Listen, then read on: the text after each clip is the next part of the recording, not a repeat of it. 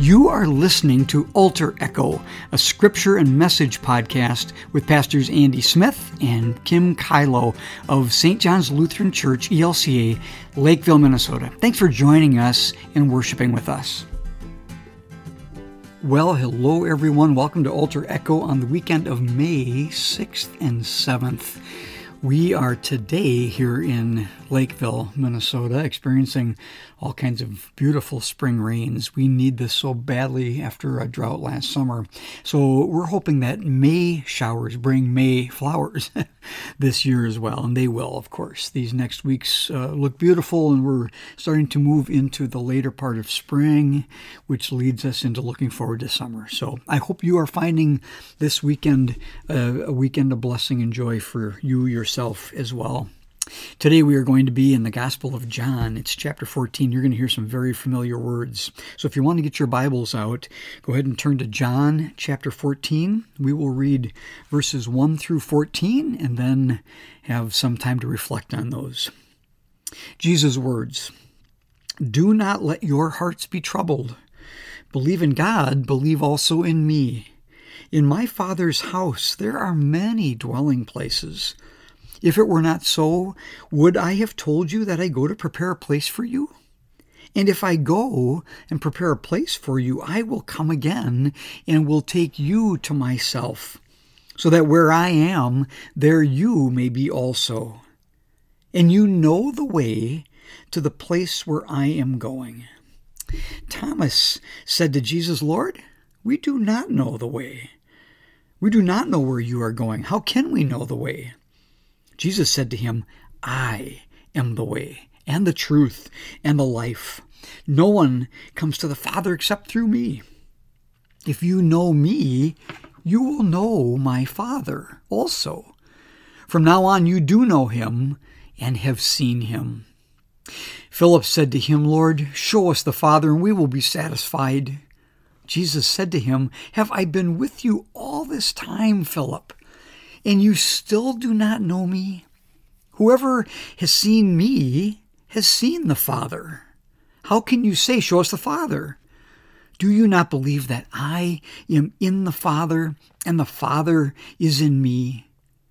The words that I say to you, I do not speak on my own, but the Father who dwells in me does his works. Believe me that I am in the Father and the Father is in me.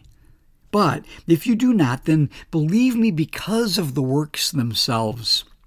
Very truly, I tell you, the one who believes in me will also do the works that I do, and in fact, will do greater works than these, because I am going to the Father. I will do whatever you ask in my name, so that the Father may be glorified in the Son.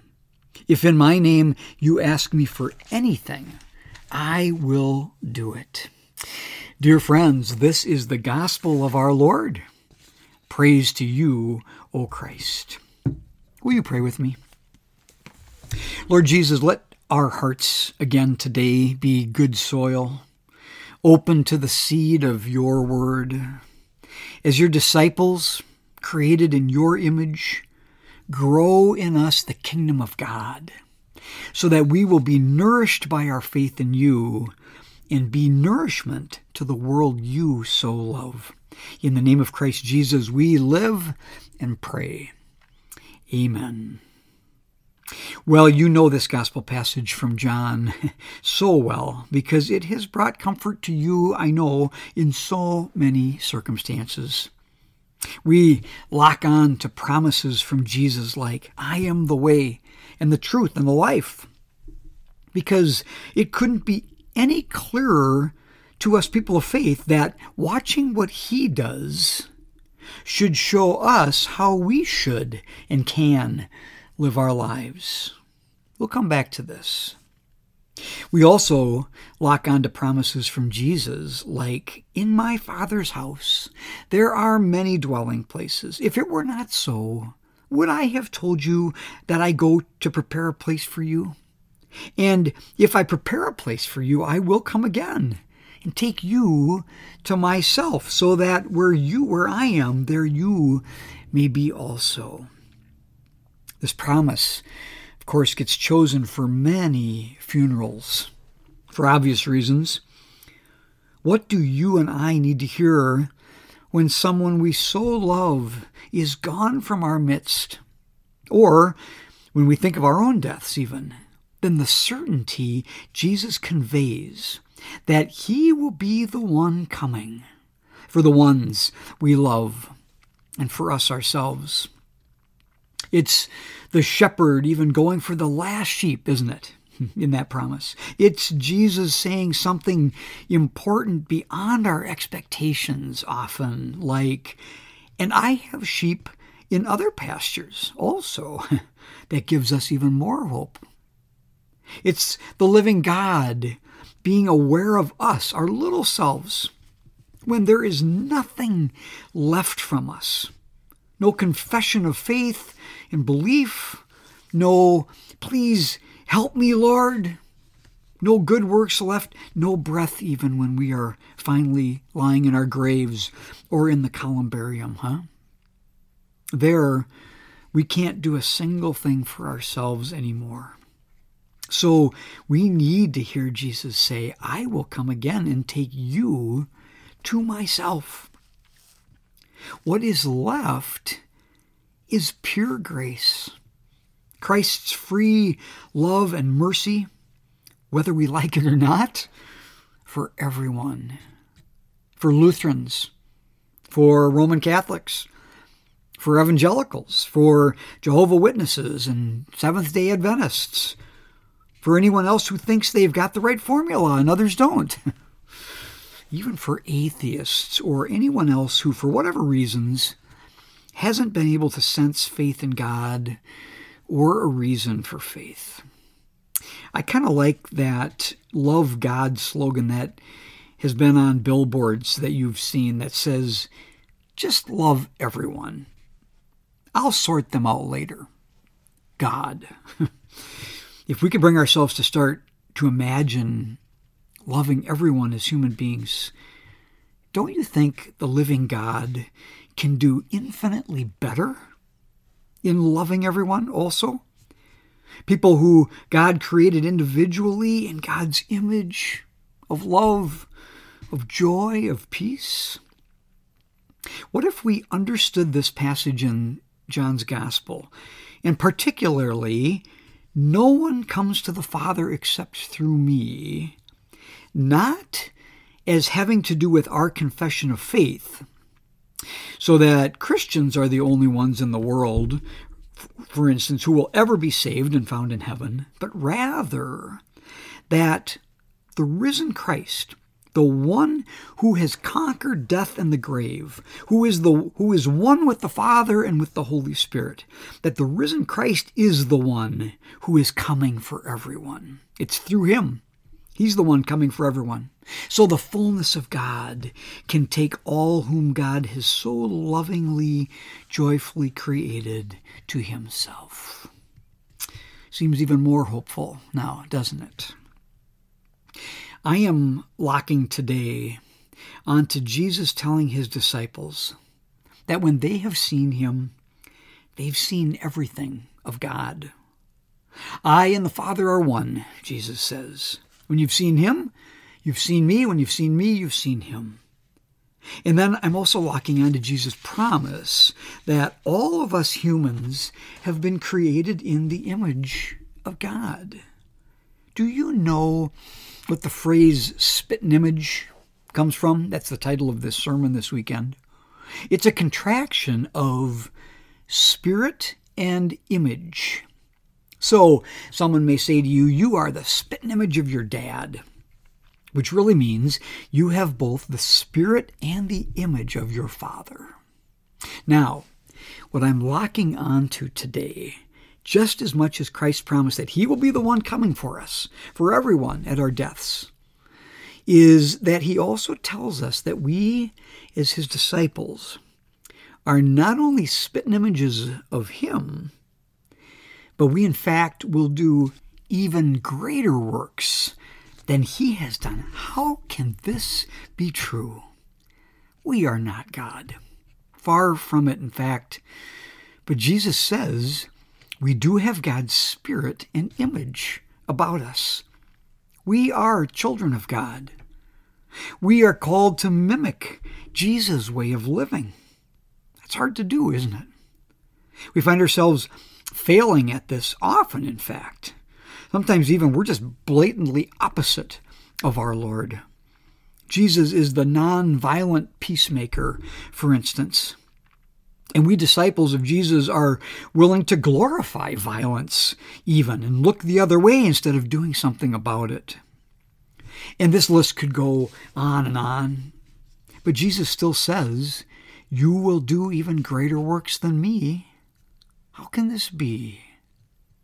What if this could mean that we, the spitting images of Jesus, have branched out across the globe for 2,000 years from the tiny little geography Jesus covered when he was on earth and still proclaim his gospel of peace everywhere. Hmm, this may be a greater work, huh? I think so. And what if we said that, especially when God's goodness or mercy or forgiving way or peacemaking doesn't come naturally to us. When we overcome our first imperfect and even sinful instincts and instead embody Jesus' way, that's a greater work also. Perhaps becoming more and more like our Lord day by day, growing up in every way into Him who is our head, as the Apostle Paul says, is a greater work because God is transforming us and raising us to a higher way of living. And we, in our faith, are surrendering to this happily, hopefully.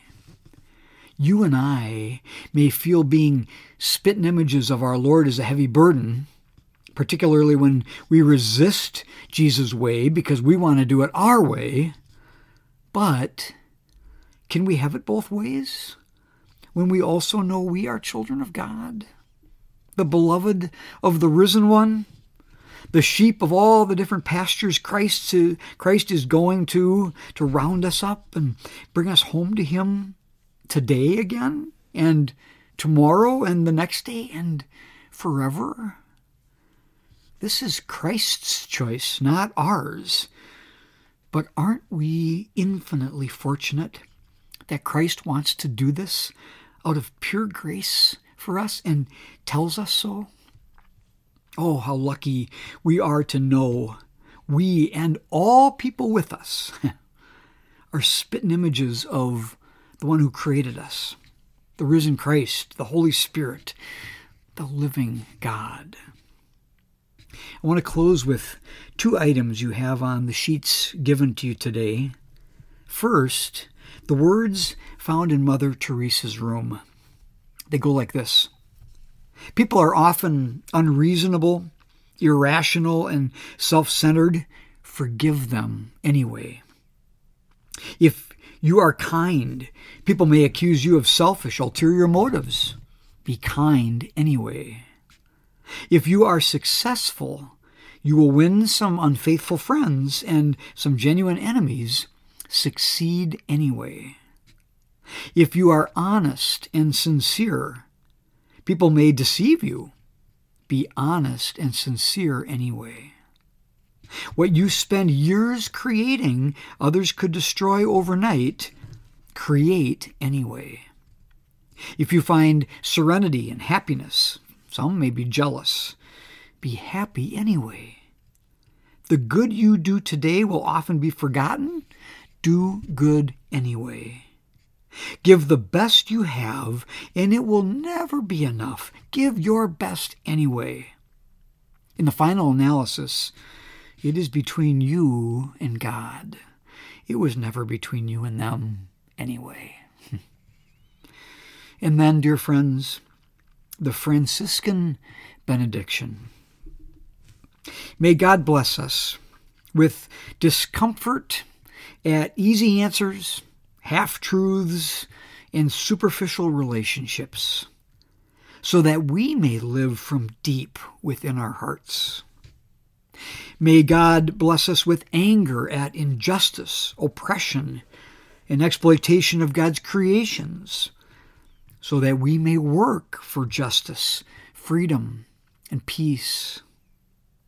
May God bless us with tears to shed for those who suffer pain, rejection, hunger, and war, so that we may reach out our hands to comfort them and to turn their pain into joy. And may God bless us with just enough foolishness to believe that we can make a difference in the world so that we can do what others claim cannot be done to bring justice and kindness to all our children and all our neighbors who are poor. Amen. And now God's Word is alive in us again anew. And we get the blessing of being called to let it echo through us out into the world in which we live. Everyone, if you wish to give your offering now to support things like this podcast and the work and ministry of St. John's Church in Lakeville, Minnesota, I invite you to do that. Please go to our website at sjlcl.org. I'll repeat it sjlcl.org. And up in the right hand corner, you'll see a little button named Donate. Hit that button, and you can give your offering to God and for the work of God in the world through this church in Lakeville, Minnesota. Thank you in advance for the gifts and the offerings that you give. And now, as we go on our way, we are sent with the blessing of peace, the benediction. Dear friends, may the road rise to meet you. May the wind be always at your back. May the sun shine warm upon your face, and the rains fall soft upon your fields. And until we meet again, till we meet again, may God hold you in the palm of his hand. God loves you, everyone. God be with you until next week.